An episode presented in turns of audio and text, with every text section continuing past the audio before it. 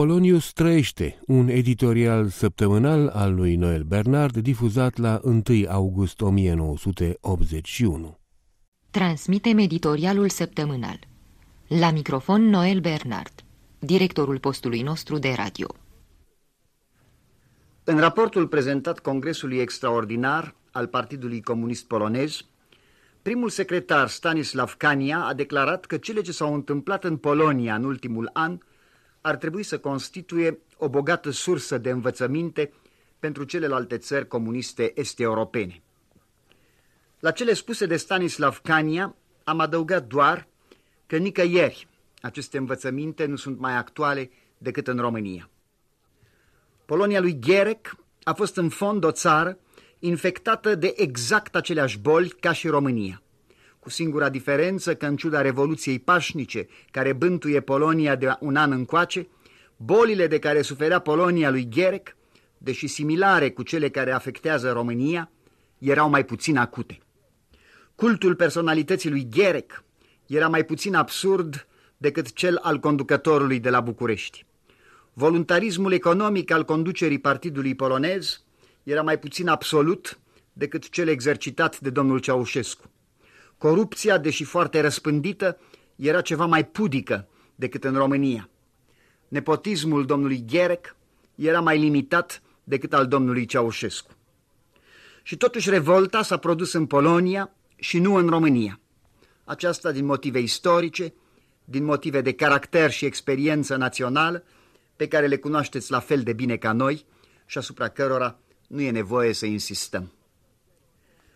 Un binecunoscut ziarist polonez, Henrik Bratkowski, vorbind la Radio Varșovia în ziua de 18 iulie, a conturat cu o deosebită claritate vina Partidului Comunist Polonez pentru dezastrul economic din Polonia.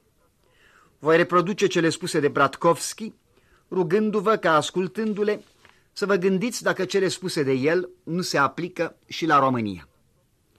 Acum, a declarat Bratkowski, când sistemul directivelor de sus în jos a încetat practic să mai existe, când noile mecanisme economice și financiare mai sunt încă în fază embrionară, partidul trebuie să regândească întreaga situație și să recâștige controlul, dar în mod eficace și cu înțelepciune.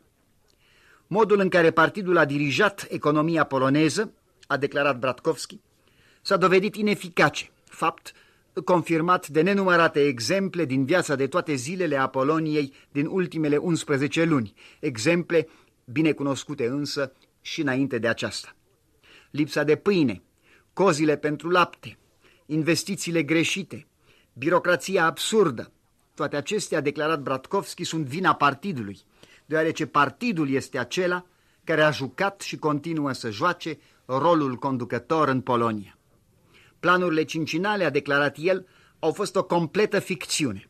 Comitetul de planificare, a adăugat Bratkovski, nu a fost niciodată somat să explice dacă planurile au fost îndeplinite sau nu. Nici congresele partidului, nici ședințele Comitetului Central, ale biroului politic sau ale Parlamentului nu par să fi fost prea interesate să afle ce se întâmplă în realitate cu cincinalele. Toate problemele care au măcinat viața Poloniei, ducând la faliment economic cât și politic, sunt prezente în România. Ce lipsește în România este o biserică independentă și o muncitorime conștientă care să ceară socoteală partidului și să insiste să se lepede de incompetenți și corupți, să-și recunoască greșelile și să pună bazele unei vieți noi și democratice în care autoritățile superioare de partid și de stat să poată fi controlate și trase la răspundere de cei în numele cărora guvernează. Ce învățăminte ar putea să treagă domnul Ceaușescu din cele petrecute în Polonia? O posibilitate ar fi să preîntâmpine o evoluție similară în România, pregătind terenul și luând măsurile necesare pentru o democratizare a țării de sus în jos. Acțiunea de revizuire a cadrelor, de restabilire a unei scări de valori și competențe, de descentralizare economică și politică, de liberalizare a mediilor de informare a opiniei publice, de transformare a ziarelor din fițuici de propagandă în surse de informații, de respectarea prevederilor constituționale referitoare la drepturile omului, toate acestea ar putea să pornească chiar de la domnul Ceaușescu. Deși actuala sa putere absolută ar descrește considerabil, este mai mult decât probabil că popularitatea sa personală ar crește în sens cel puțin invers proporțional. Domnul Ceaușescu ar putea să tragă și învățăminte opuse din întâmplările din Polonia. Ar putea să-și zică, pe moșia mea nu am să permit așa ceva. Ar putea să înăsprească și mai mult măsurile de securitate și de oprimare, să accentueze și mai mult terorizarea morală a unei țări întregi, nimicind fără milă orice urmă de rezistență sau de opoziție, încercând ca în așa fel să împiedice o evoluție de tip polonez în România. Dacă domnul Ceaușescu ar alege această din urmă metodă, ar fi două lucruri de spus. În primul rând că succesul nu e deloc garantat, am spune chiar din potrivă. Apatia oamenilor ar crește și mai mult, odată cu ea dezinteresul față de muncă și, concomitent, criza economică în care se zbate țara s-ar adânci și mai mult. Și după cum s-a văzut în Polonia, foamea poate să digere nu numai mai multe conduceri ale unui partid comunist, dar chiar și un partid întreg. În al doilea rând ar fi de spus că în acest caz domnul Ceaușescu va fi dat definitiv arama pe față, demonstrând în mod concludent că patriotismul său se reduce în mod exclusiv la dragostea de puterea sa personală. S-ar vedea atunci clar că nu bunăstarea țării îl interesează, nu demnitatea cetățenilor, ci pur și simplu păstrarea puterii personale absolute. Ce învățăminte ar fi de tras de către populația României, de către dumneavoastră care ascultați acest editorial? La această întrebare e extrem de greu de dat un răspuns, deoarece una este să te afli în cușca leului și alta să te dai cu părerea de departe. Postul nostru de radio a adoptat de mulți ani de zile principiul ferm de a nu-și permite luxul să vă dea sfaturi dumneavoastră. Nu avem autoritatea morală să o facem, nu suntem în pielea dumneavoastră și nu putem suporta consecințele pe care sfaturile noastre l-ar putea avea pentru dumneavoastră. De aceea ne abținem cu încăpățânare și fermitate. Dumneavoastră sunteți aceia, fiecare în parte, în lumina conștiinței sale și a situației în care se află. Dumneavoastră sunteți aceia care trebuie să trageți sau să nu trageți învățăminte din evenimentele din Polonia.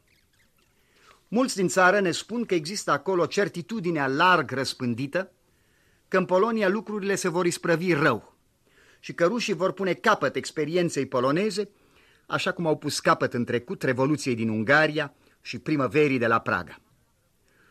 Posibilitatea rămâne întotdeauna deschisă, dar până acum invazia sovietică nu s-a produs.